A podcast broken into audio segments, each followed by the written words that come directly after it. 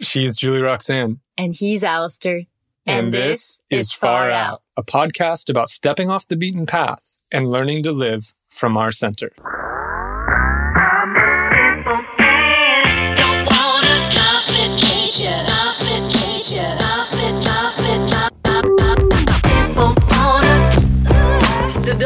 Conversation has definitely happened over the last few months, and it's also been challenging. But uh, That's because this, this is the way I see dogs. Just, just, and it's actually pretty qu- similar to the way I see kids. let's hear it. They're anchors.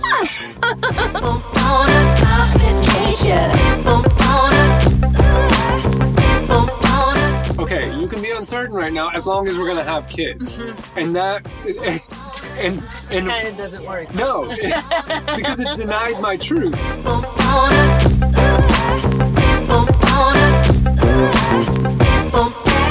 I think on our way to Guatemala, probably because I was cornered in the in the plane.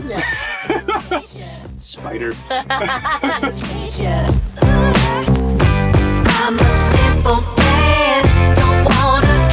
Well, hello, beautiful people, and welcome to a brand new episode of the Far Out Podcast. Hello. Hi.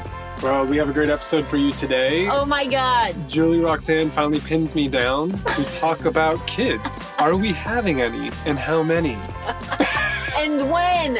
Most importantly, when? But most importantly, are we having any? Let's get into it. Let's get into it.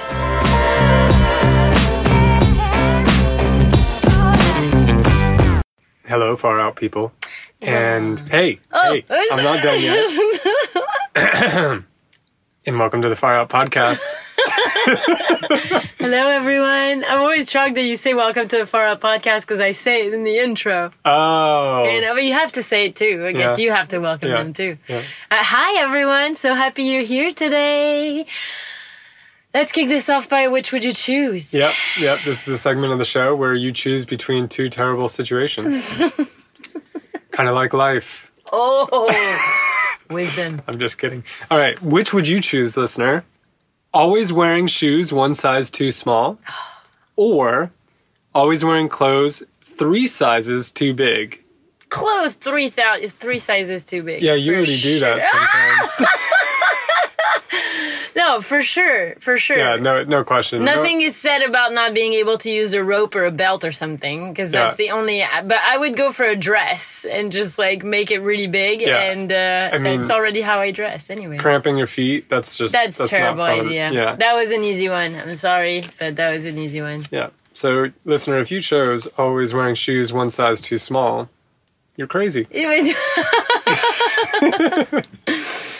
Ah, today we wanted to tackle a conversation that kind of has been a, a long time in the making, and uh, we're we're almost at our two year anniversary, two year wedding anniversary. And I know we've touched on this in previous episodes. It's not like the first time you're going to hear about it, but it's going to be the first time I think where we actually sit down to talk specifically about this. Kids, having kids. Yeah, and one of the reasons we haven't talked about this earlier is because uh, probably because of me. I think because it was very, very much a work in process, which it, It still, is, is, but yeah. it was a lot more loaded to the point that it was impossible to share. It's a very personal conversation. Yeah. Um, and I think my hope is that I think two things. One, if you're older or maybe you've already gone through this decision, right? Um, this will probably be entertaining, this conversation. And if you're younger or or you just haven't made this choice yet, but you're considering it, I, I hope it might be helpful. Well, we've had Or- that conversation recently with other people, and we've found that they really appreciated hearing our perspective and the way that we're uh, doing it. Well, it's something we don't talk about. It's like people ask you, "Are you going to have kids or not?" Yeah. And and maybe one partner says nothing, and the other partner's like, "Oh, one day," or, you know, like but like you never hear the internal process going on because it's really sensitive and it's difficult and it goes to scary places, which Yeah. has been our experience with this conversation, which is why we thought we, uh, against my better intuition, are going to have this conversation in public. Well, I, to be fair, I think you're. I wouldn't have pushed that conversation to happen on the podcast if you didn't feel like you were ready to have it on the podcast. Like, I think we've both had a lot of things shift recently that make it a lot less loaded and a, much more of a open dialogue of yeah this is how it is and again i kind of like it because i think a lot of times you know, especially growing up, you see people getting married and then a couple of years later or maybe right away you hear that they're pregnant and there's no there's no we don't know what goes on in that space and i'm sure for some couples I think some it's just like they knew, just- yeah. and and it's always been a part of the plan. Yeah. But for for us, and for a lot of people i think but I think there's definitely another group of people, and and I think a growing group, you know, in in this time, who who are struggling with it a little bit more, Mm-hmm. or they're waiting longer, and it, and so there's more of a conversation that happens around it in that in that point. So, and that's that's kind of where we've been at, and where we started with this conversation. So when I met you in India, how many years ago was that? four Four years ago now. That's crazy. what That's, we've that's- had the podcast for half the time of our relationship yeah, that's crazy Yeah. Um, so when I met you in India, and uh, you you and I were both at the point of not sure if we want to have kids ever. I mean, we weren't even together at this point. Mm-hmm. Yeah. And then when we were quote unquote together, it was pretty loose. Like Yeah. e- we were travelers. Either of us could go our own way at any point. yeah But I think the the sincerity between what our conversations then was still true. No one was really masking anything or trying to hide something, which was like we weren't sure about kids. We Yeah. weren't sure if that was in the cards for us or if that's something we wanted. And my background regarding this actually is interesting because it, it helps paint the picture we're at where we're at now is uh the year before I left to travel, I was still in a relationship with my previous partner and we were trying to have kids. Like we we were not using protection and we were just going to be happy when it came and it didn't come and thank god for that uh, i think it would have been really messy uh, knowing what happened next and i would have missed out on you alistair Yeah, if you had a kid when I met you, I would have ran. Oh, I, I would. You, we wouldn't have met in India. I wouldn't have traveled with a kid. That would have been like my life would have taken a very different turn. But just yeah. So it was. I think I always knew to some degree that I wanted to have kids and that I wanted to be a mom. But it's like you're. I remember we were having this conversation in Sri Lanka like a few months after we got together and. What am I gonna say to you? We've been together for a few months. We're traveling. God knows where we'll be tomorrow. And yeah, when I said at that time, like, I'm not sure what I want regarding kids, that was the truth. I had no idea. And I remember couple of people living in the guest house next to us were an older couple, like, and by older, not very much older, but like, you know, in their 40s. And they had definitely made the decision to not have kids because they wanted to prioritize travel and world exploration. And I remember just thinking, like, that looks kind of fun. Like, it looks kind of fun to to not have to worry about kids and consider how they're going to fit into your plans you know they, they Yeah, sounds easy. yeah and and and now i remember them and i'm like man what i don't know I, I my life would feel so empty if if if there was no kids ever but yeah We so get a dog. Oh my god. I know. the dog conversation has definitely happened over the last few months and it's also been challenging. But uh, That's because this, this is the way I see dogs. Just, just, and it's actually pretty similar to the way I see kids. let's hear it. They're anchors. They're expensive anchors, and when you get one, you you can no longer like if you have a dog, you can't. I mean, I know you can travel with a dog, but it's a pain in the ass. It's more it's, more logistics for sure. Yeah, you can't just like kind of go wherever you want. You have to think about a dog, and and it's expensive. And in some ways, it's expensive. I'm not saying it's crazy expensive, um, but I've learned from like end of life with the dog that that period Yeah. definitely can be expensive. Yeah. Um, so I, I've always thought about it. And this is my INTJ kind of like very rational way, which is mm-hmm. how I've navigated a lot of my life. Is just like that's a lot of responsibility and and the feeling aspect of it wasn't high on my list it's like i would rather be free and and be able to travel and i, I don't need any anchors that are that are limiting my options And back then that was really the the main concern for us. I think the biggest value at that point in our in our life was unlimited freedom and and, and almost like virtually no responsibility, which was great. Yeah, it it was, was a a, lot of fun. great time. Um, But I also remember when we started to feel like, oh, it's I. It would be nice to hanker down somewhere. It, it would be nice to like not have as much freedom because sometimes it can feel a little woozy or you know kind of lost in the wind. And i remember when but that was around To- the time we decided to get the caravan because we wanted to have more of a place that that we could come back to because it can be really disorienting after a while to not have anywhere there seems to be some sort of relationship with freedom and, and purpose or Mm-hmm. meaningfulness. And it's like a certain amount of freedom cre- and and like meaning kind of goes with it right? Yeah. like they kind of track each other. So more freedom more meaning but then there's a certain level i think where the inverse is true Mm. and you have too much freedom and like meaning just takes a nosedive yeah uh, so yeah it's kind of an interesting relationship there. Yeah, that's a that's a great point. So yeah, so where we started was I knew I knew from the beginning that Alistair was going to be a tough cookie to try to bring to the realm of fatherhood. And at that time that felt fine by me. I had other stuff I needed to take care of. I, I, I didn't feel like I was at all in a place to think about seriously having kids one day. Even like in the future, it was hard to project into the future and think about that. and then we got married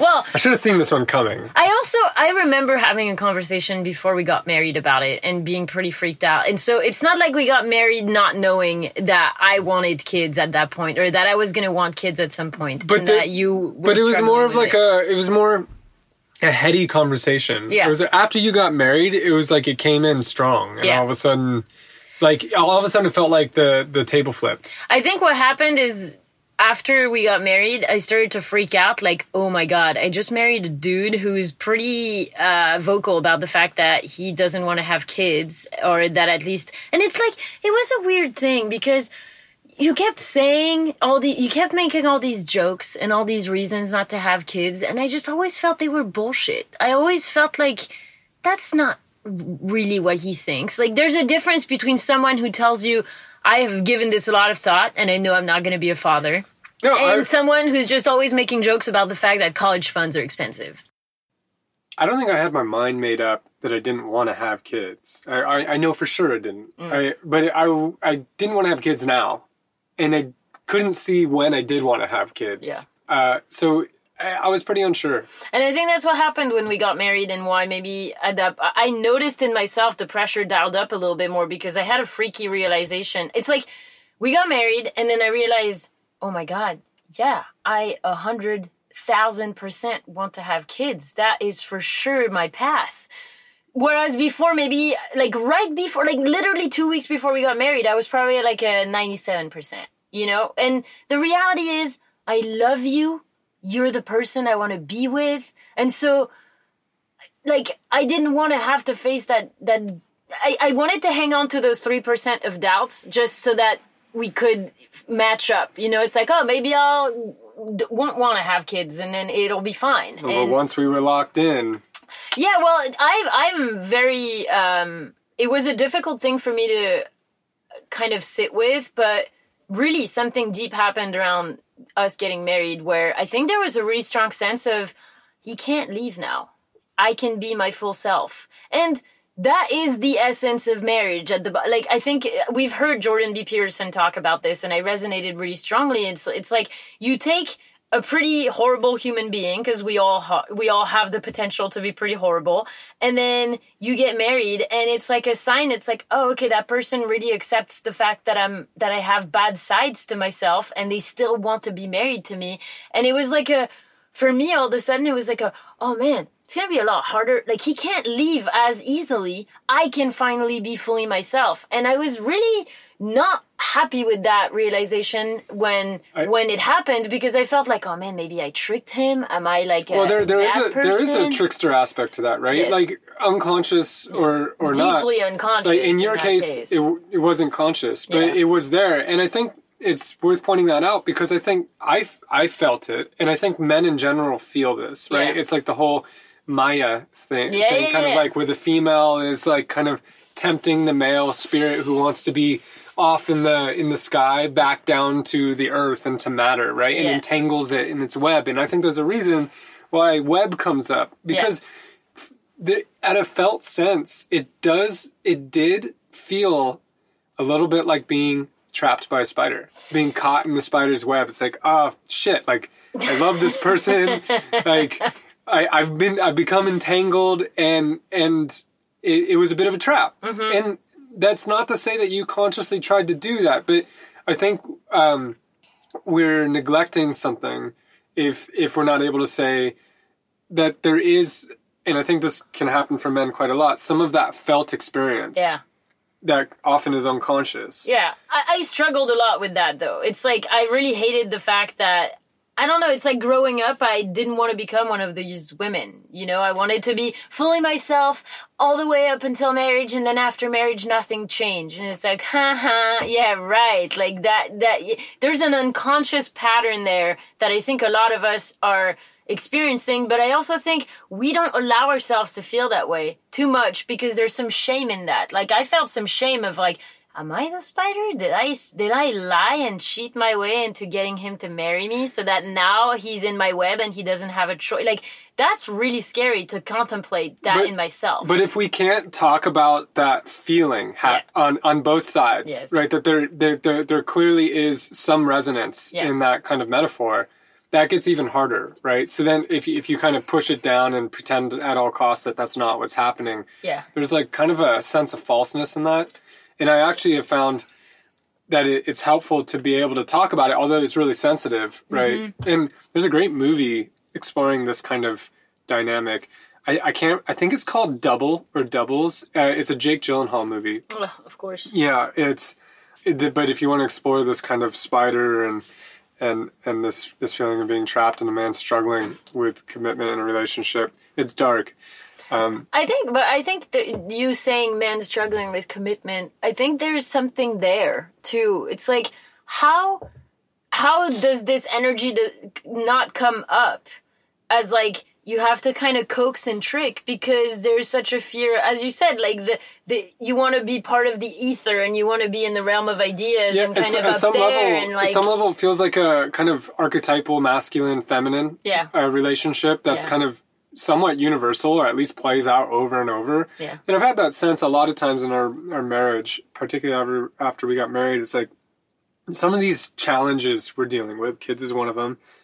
These are eternal challenges. Yeah. Like my ancestors, to some degree, have gone through these over and over. Right. This Yeah. is this this to some degree is something I share with the masculine side of experience, Yeah. right? Like they they're bigger than me, and I'm playing it out again, right? And I have to sort it out for myself. Yeah. But there's a kind of depersonalization. It's like you're not the spider. I mean, you are, but in another way, you're not, right? Like you're not you're not trying to trap or trick me. But you are. Yes. Yeah, yeah, yeah. It- Both are happening, but I. It's really helpful to be able to say, this is how I like to share that feeling and experience because otherwise it goes underground and then I think it, and then I think it gets a lot harder. Yeah, and and I think I'm now really happy that I'm able to uh, voice this out loud, even on the podcast, just because I think a lot of women are gonna recognize themselves in my experience, and I think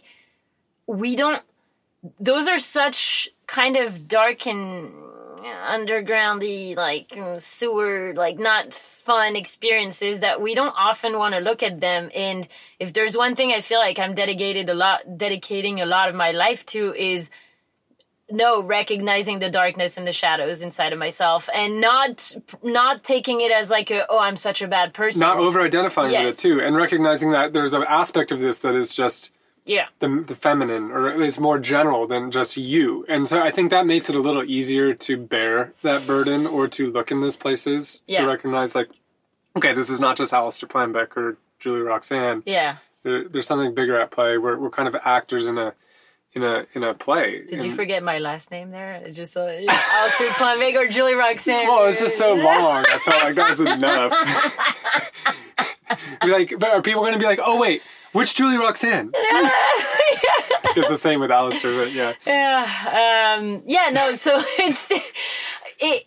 I, and I realize as as we're talking about this, I think we've recorded a podcast where we touched on some of these concepts. I think it was called the shadow work of marriage. It'll be in the show notes, um, along with all the other stuff we mentioned today.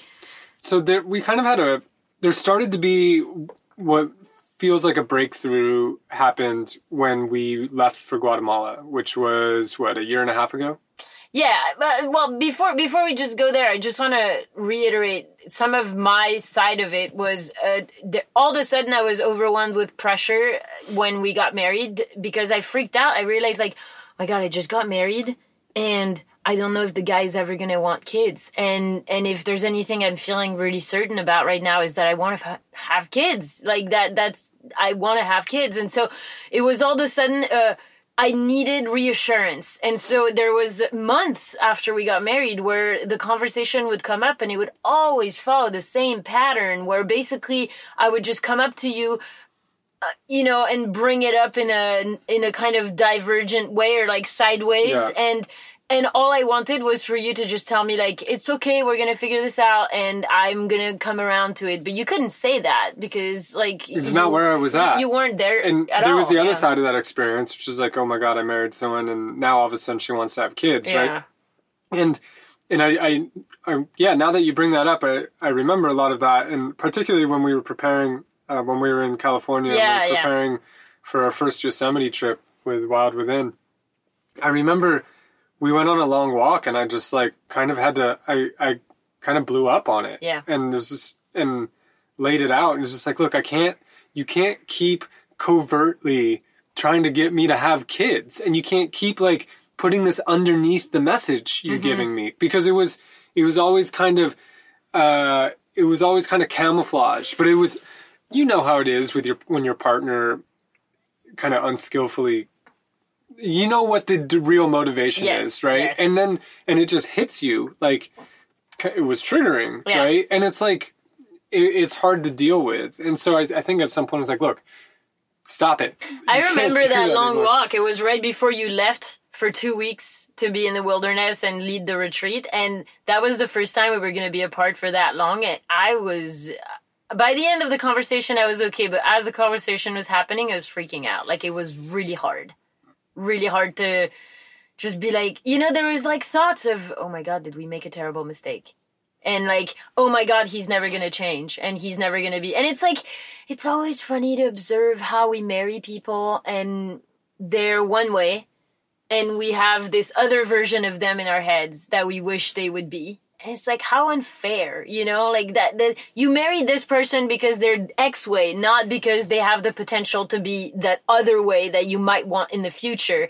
And i don't know i was like really that is also the, the conversation where we we had a lot of the spider theme come up and and i was just feeling horrible after that conversation And one of It- the dynamics that was been has is still tricky for us to navigate was your certainty around wanting to have kids Mm. and my uncertainty around it. Not like my flat out refusal to have kids, but Yeah. my uncertainty. And so for you, you know, you you wanted to you wanted to control the outcome. Yeah. Like and a lot of your comments, like I could tell that grasping sense. I could feel it, Yeah, right? yeah, that grasping or like trying to okay, you can be uncertain right now as long as we're gonna have kids, mm-hmm. and that and and kind of doesn't work huh? no, because it denied my truth, which is I'm uncertain, and I need you to hold like I need it to be uncertain. Yeah. If if we can't, I can't tell you we're gonna have kids later because then it's no longer uncertain, and there was a lot of pressure in my mind,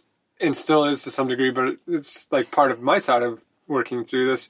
It's like okay, if I commit to having kids, it's like a cascading effect of like what I need to be doing now, and our life is and our life situation is not the normal one Yeah. and we we're taking a pretty unorthodox approach to things which means like we don't have stable careers you Mm-hmm. know we don't have a house like we're traveling right now we're living in a camper Yeah. like we make income but it's a lot less predictable in some ways. And we're following kind of paths that are asking us to be very flexible. Yeah. and in my mind, committing to having kids just all of a sudden just put such heavy pressure on the current moment. And like okay well how am i going to how how am i going to make my life uh, so that I feel comfortable having a kid, and and that that was really difficult. And so I needed it to be open ended. I Mm-hmm. need, but that was exactly what was triggering you. Yeah, is that yeah. like that maybe it wasn't going to happen. Yeah, and it's like it's this endless game of triggering one another in turns because every so often I'd realize, okay, he needs it to be open ended, but then I would start to freak out because the uncertainty is the triggering part for me.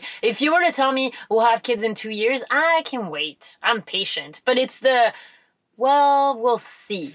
That's really hard. And if I were to have told you we're going to have kids in two years, I would have done violence to like my inner position. I agree. I'm glad you didn't say that. I am very glad. But and we and I was just as guilty of this as you. Is the in in our different ways, very unconscious ways, we would make comments that kind of were toward our position, Yeah. right? Like I would, I would, I would make comments about how expensive kids are, all right? the time. You've gotten you you don't do that as much Yeah, at all. Like yeah. I don't I barely hear you say that these and a lot of times I wasn't aware, but there was a there was kind of a motive, Mm-hmm. or there was a motive. There there was a pattern going on, right? And we both had our own kind of subtle, Yeah.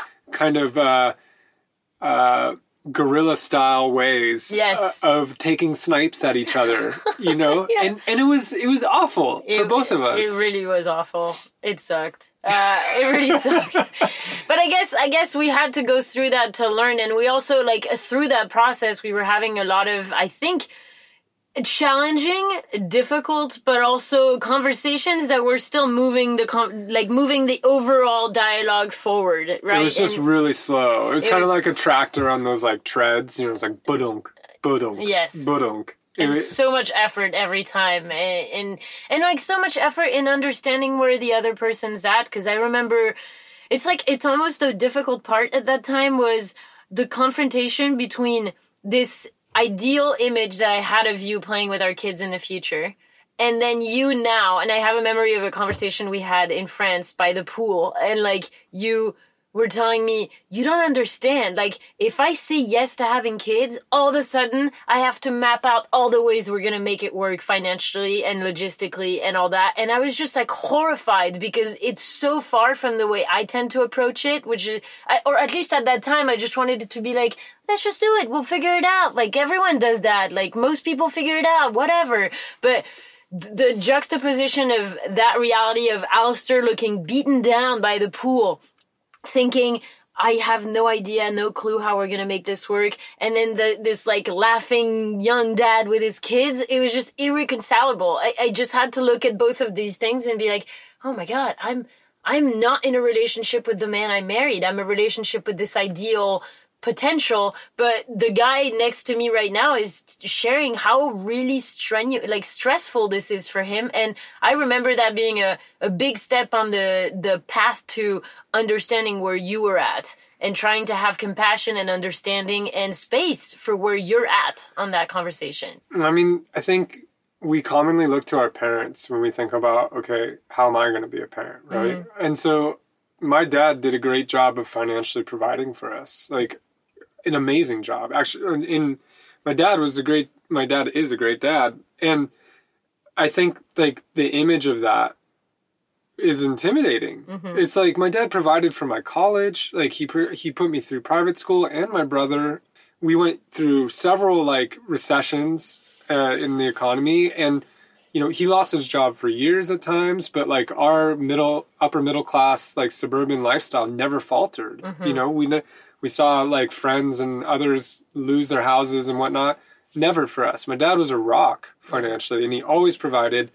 And he also provided for opportunities. Like he allowed me to go pursue things. I, I played a very high competitive level of, of volleyball for many years that i know wasn't you know it was an act, added expense. When i thought i wanted to be an actor in eighth grade he sent me to modeling school which was in san francisco which was super expensive Yeah, yeah. and i've never done anything with that Except have really funny and- photo shoots. yeah which i'm reminded headshots. of uh, occasionally in my Yeah, family Every every Christmas they come but I really appreciate that he did those things, Yeah. you know. And so you kind of measure it's like, so part of it is also trying to suss out, okay, that's how Dad did it. How am I going to be a father, and how Yeah. am I going to do it? And and then there's also the aspect which falls tends to fall more on the masculine side is like the masculine side provides, Yeah. right? Like in whatever way that. So when we think about having a kid, whether you like it or not, no matter what you tell me, I'm going to feel it's my responsibility to provide for that kid. And I know that as soon as that kid pops out, and even before, that that is going to become my number one like priority. And that gets into something that has become more we've been able to talk about more over the last couple years, which is a very strong sense. I have a baby already. Mm. That's that's what I've been struggling with. And for me, that baby has been my work. Mm-hmm. And it's taken a long time to even have a sense of what that is. And it's still very fragile, right? Like it's still evolving and and it's not at a point where it could prov- I feel it could provide for a kid. And it feels really vulnerable to a, a, basically a second child because I know which one would take precedence like Yeah. uh, if push came to shove. And so that's been the the fear is that I'm going to have to kill my firstborn uh, in order to provide for a child we had together. Yeah. And that's kind of you know I think that gets at the emotional essence of it. You know whether you think that's a dramatic way to say it or not, it's how it feels for me because my work has been so important to me and it's taken such it's been such a journey to get to a place where I'm starting to really have a sense of what I'm here to do and to also have that reflected back to me Yeah. in what I'm doing and have that start providing. And it's it's been blood, sweat, and tears, man, for a long fucking time. And right now, I know that if I were to have like, well, I don't know, but my biggest fear is that if we were to have a kid, I would have to give that up and pro- maybe go take a stable job or where I, I know I would do whatever it took mm-hmm. to provide for that kid. And that scares me. And so, in a way, there's that aspect of it. And there's also this, you know, another thing that's come up more recently, which is like related, but not quite the same, is it feels like, you know, I said to you the, the other day, is like, I feel like I'm trying to figure out how to kill myself. Cause, cause in a way, having a baby is an ego death, mm-hmm. right? Like there's someone else, like the family, my identity is going to change completely and, and my, and my values and my purpose, like they're going to shift, right? And I don't know exactly how to do that. I, I mean, I know to some degree it's like you have to do it, right? Like I'm, I'm aware that, that not all this gets solved Yeah. before the kid arrives, but it's been kind of a, I guess I would say like an existential challenge of like how how do I let a former version of myself die, and the fear that comes with not knowing what's next, and like the gravity of it, you know, like the responsibility of it. So Yeah. that's all kind of jumbled up into this. Yeah. Well, oh, thanks for sharing all that. That it, it's. I have a couple of things to say around it. I think the, and then I'll kind of bring us back to the timeline, or the the chronological development of this. But around the providing thing, I think that's been a really big thing for me to grapple with because for a while, I was only able to hear the fact that you were saying we don't have enough money to have a kid or we don't make enough income to have a kid. And so all my energy, all my actions, all my things were directed at figure out how to make money so that Alistair feels comfortable and we can have a kid. And I said I kind of trapped myself in that role of I'm going to provide. I'm I'm going to be the one that provides so that Alistair doesn't have to take that that responsibility and he'll give me a baby, you know, because he'll feel safe.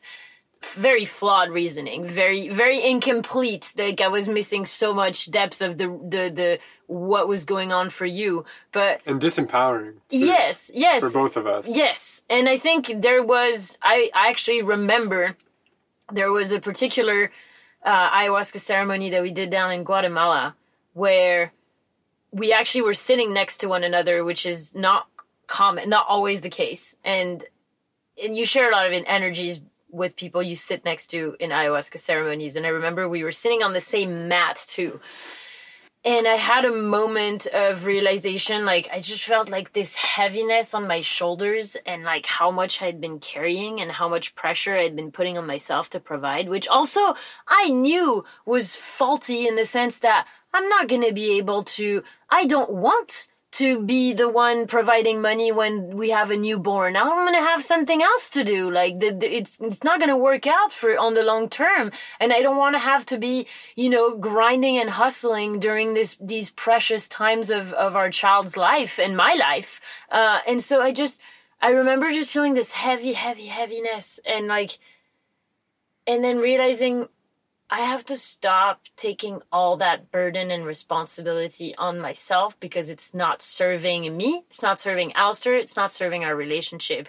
And then it was like the, the heaviness like lifted above me and did like this little bundle package thingy. And then I placed it in between the two of us. Not on Alistair, not on me, but I placed it in between the two of us like here.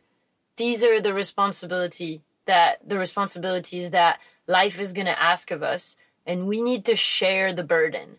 Uh, and I, I can't take it on all on my own. And i know that's like a pattern that i have. I just want to take it all on my shoulders because i can do it and everyone else is kind of you know struggling which is again very bullshit but that's the pattern i'm working with.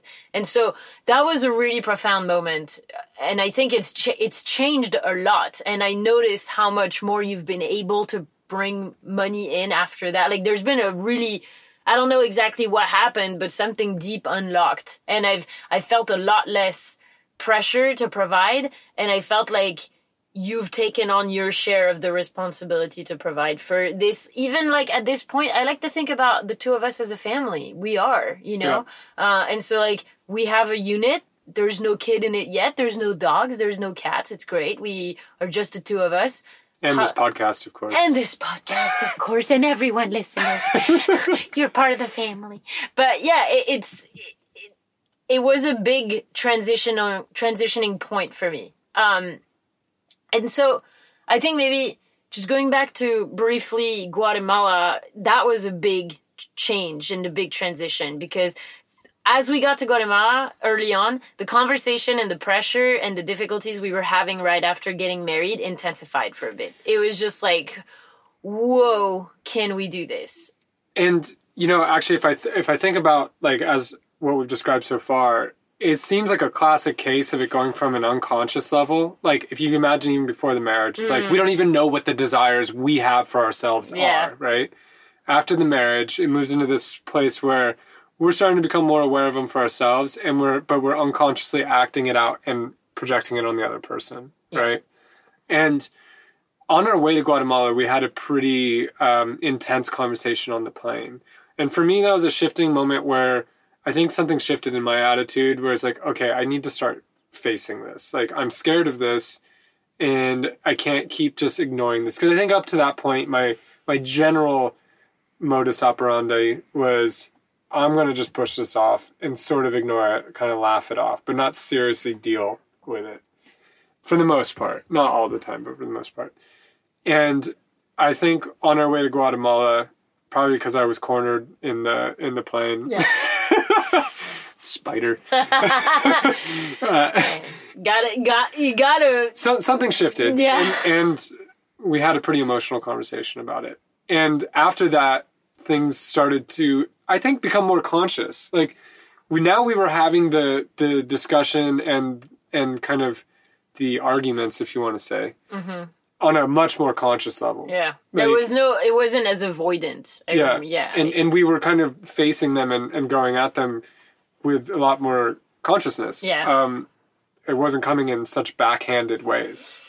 Uh, it was more face to face, more direct, and things got really hard there because you know it was tough to figure out how to talk about it because if we talked about it from our agenda of me like not wanting to commit to anything and just like needing time to let it play out and you wanting to have kids and wanting to know it's going to happen we would kind of trench in mm-hmm. on our particular sides yeah. and then it felt like each of us because the other person was so adamant or aggressive on their side that you had to really defend the opposite side, right? And so you almost took it further to your extreme than you really wanted to, because if you didn't, you might be vulnerable to a to a shot, Yeah. to an attack.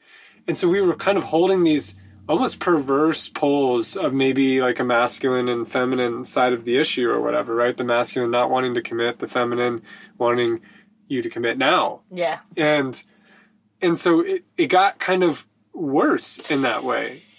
It did. It was a, it was really challenging, and I, I I just remember feeling really disconnected from you and feeling like we're never gonna overcome this. Never. It, it's gonna.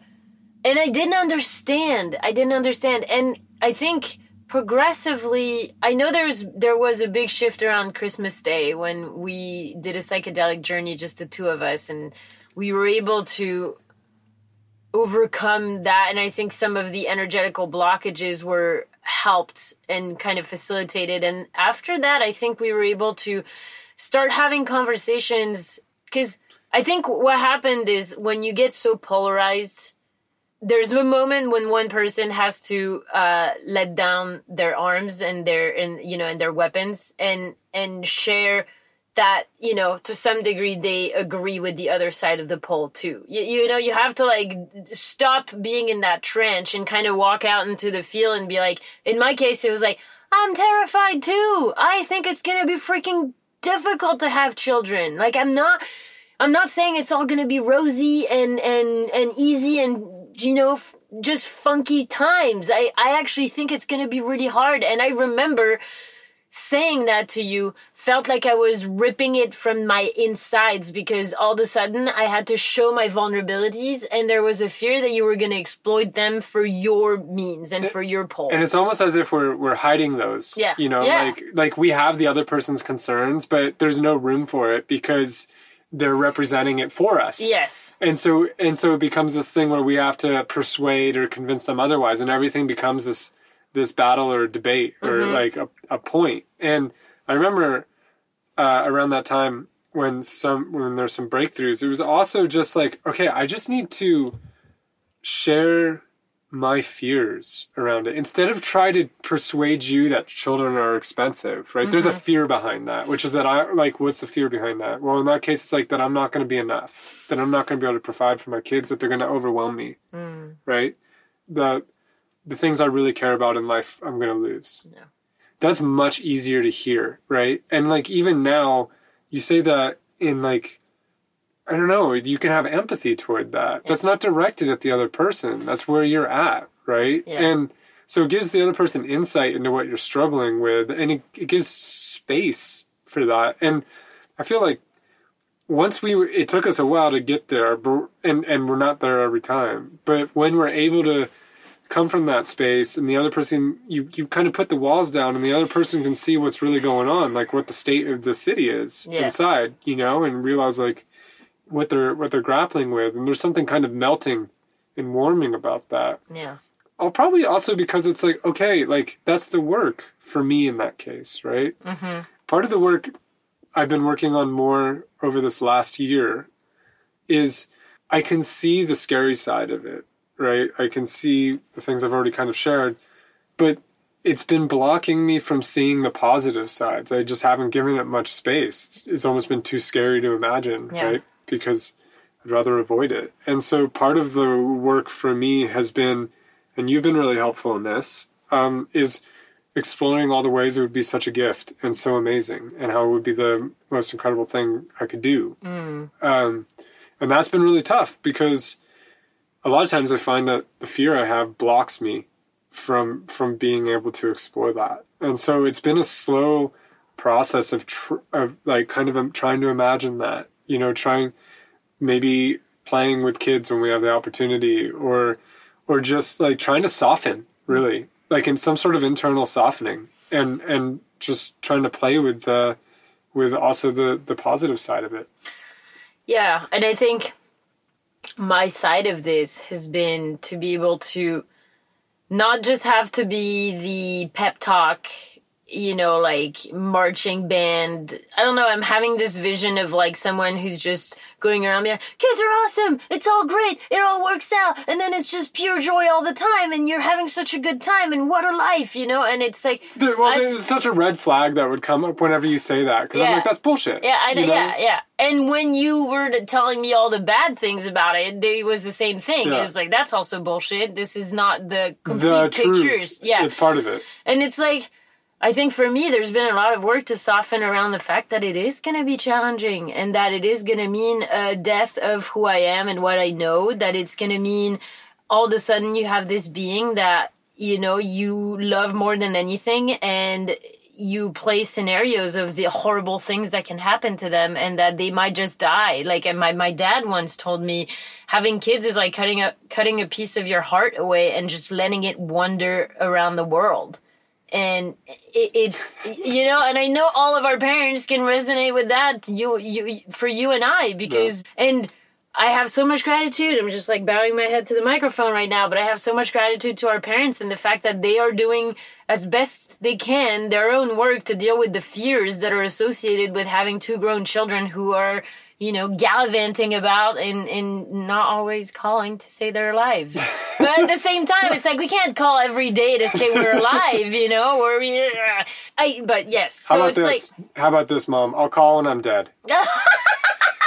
Can we No, make that agreement? I think honestly, if the podcast doesn't come out, then it's a pretty good sign something's wrong. But so far, so good. No, no, but like, uh, no, but in all seriousness, it's been really something I had to sit with of like, I don't have to pretend it's going to be just this amazing adventure all the time. It's going to be grandiose, but it's going to be awesome and awful. You know, like there's going to be, there's awe in that process and I have to, I can't pretend it's going to be easy. And one, one thing that helped me really soften around that was when we got back, when we arrived in the US, really a couple of weeks later, I had a really profound realization that I haven't been fully the it's it's like it's not really me putting the pressure or holding the the yes to kids end of the pole. It's I've been in contact. I know some people are familiar with this, but like there's a book called Spirit Babies that explains it really well that I recommend. It's a great read. Uh and it's really easy.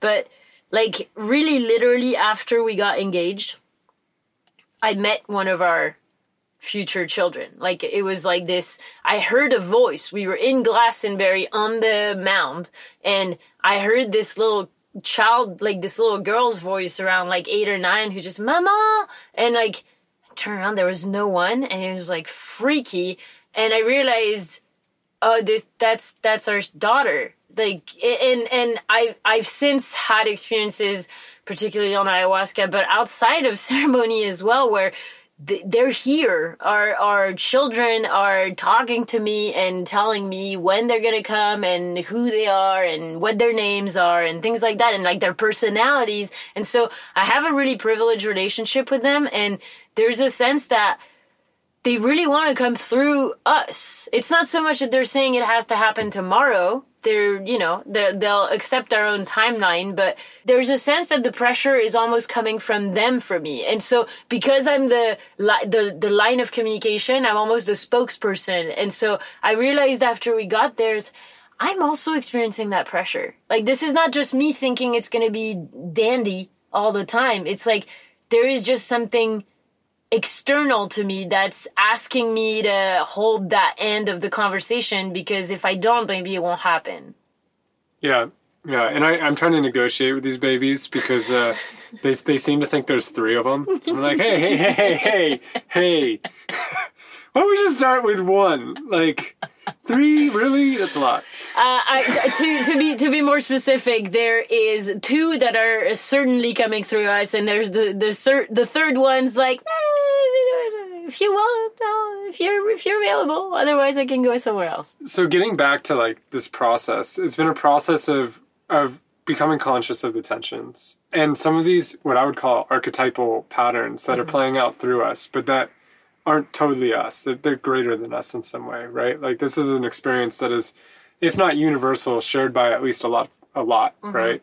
And then there was kind of a period of consciously battling with it, and I think the step there, if I were to try to dissect this, is we had to find out how to kind of let our arm like kind of let our guard down and kind of open to each other about it and be honest with where we're at about it instead of trying to put our agenda on the other person. Yeah. And when we were when we did that and I think we're much better at it now. In the beginning it was like one day we accidentally did it almost and it was like, "Oh, that feels a lot better." And we weren't always able to repeat that. We'd still get stuck in the battles Yeah. sometimes. And I think now I think more of the time we're able to basically hold space for where each other is in the process. And in, it's kind of paradoxical because you talk with certainty about the kids, and I still tend to talk with uncertainty about the kids. Yeah. Um, maybe people listening are like, Alistair, just give it up, man. but I, there's been more. There, there's But been But you're more. entitled to where you are, though. You, like I, I, I think, I think it's great that you're you're accepting where you are and that you don't just because I'm talking about it with just with faith. There's been less pressure. Yeah. Uh, we're like we we've been able. I think there's some respect for each other's process and each other's work. That we're we. I don't need to do your work for you, and you don't need to do my work for me. yes. What I need is someone who's going to support me and hold space for my work. And a lot of times, as you've been in our relationship, particularly around this topic, you've been the activator. You've been the stimulator for it, right? Mm-hmm. Like, and I think that's often, not always the case, but often the the woman's role, particularly around kids, right? And so you have you have definitely kind of pushed it. And on my side, I I probably needed that because if, if it was up to me, I probably would have put it off till till I was dying. You know, like oh shit, didn't have kids, ding. You know, so Oh, man, so funny. we're we're we're playing, but and those are more supportive roles. But I think what's been helpful as of late, particularly in the last year, half year, is allowing each other and recognizing that we both have our own work to do Yeah. around this, and to the best we can, holding space and supporting that, in and not meddling with it or trying to push it along at the rate we think it should happen. And I think it, it's really cool that you bring up this idea of we each have our work to do because I think if you had asked, like, I think for the longest time I didn't really know the work I had to do because I, really need, I didn't know the work because I thought, well, there's no work. I'm ready. Like, it's his job to figure out and be ready now or, you know, do his work fast because I'm, I'm ready. And I think uh, a lot of my work actually is patience and sitting with the uncertainty of how and when this is going to happen. And uh, I recently had it was before we left for with the camper, but I was I took a walk out of the neighborhood in California, and I was just not feeling super good and feeling kind of lonely and just yearning and longing for having a child and just realized like uh, one of our children's spirit came through and they were like you need to stop pressuring him. Like it's he he will do he needs to know where you're at for sure. You need to convey where you're at right now because sometimes it's not obvious or it's not clear. Uh, you know it always comes sideways. So you need to clearly communicate where you're at but then you have to let it go because he has to know why he needs to do the work, but your work will be sitting in the uncertainty of how long and and how his work is going to unfold and like what more powerful preparation for motherhood than learning to sit with the uncertainty of it, of it all and learning to sit with the unknown. And so that was like a pretty big breakthrough for me and I we then have had a conversation where I told you like on some level I'm ready I was ready yesterday. But it's like and you know, I say this and there's a part of me that's like that's only a part of you. Only some aspect of you was ready yesterday. Your body's definitely ready. That's for sure. But like on a more psychological level, I know I'm not totally ready because you're not. And if there's one thing I want is that when it happens that it's a conscious decision from the beginning for both of us. I think there's nothing more romantic than conscious conception and like actively des- like full of desire calling in our children into this world like i feel like this is just what what is more romantic than that i don't know man like I don't know, ju- a trip to Disneyland. oh god I guess you, you I guess sure you don't want to made trip to. Disneyland You made a point. You made a point. We've never been to Disneyland, Alistair, and I think that's a big mistake in our relationship. But anyways, Well, if we uh, can put off the children thing for a year, then I'm down. Let's go. all right, maybe I'll, I'll consider that. But yeah, it was just. It's also like being honest with myself that while I say this, if you were to come to me tomorrow and tell me you're ready, ah, I'm gonna freak out for a bit.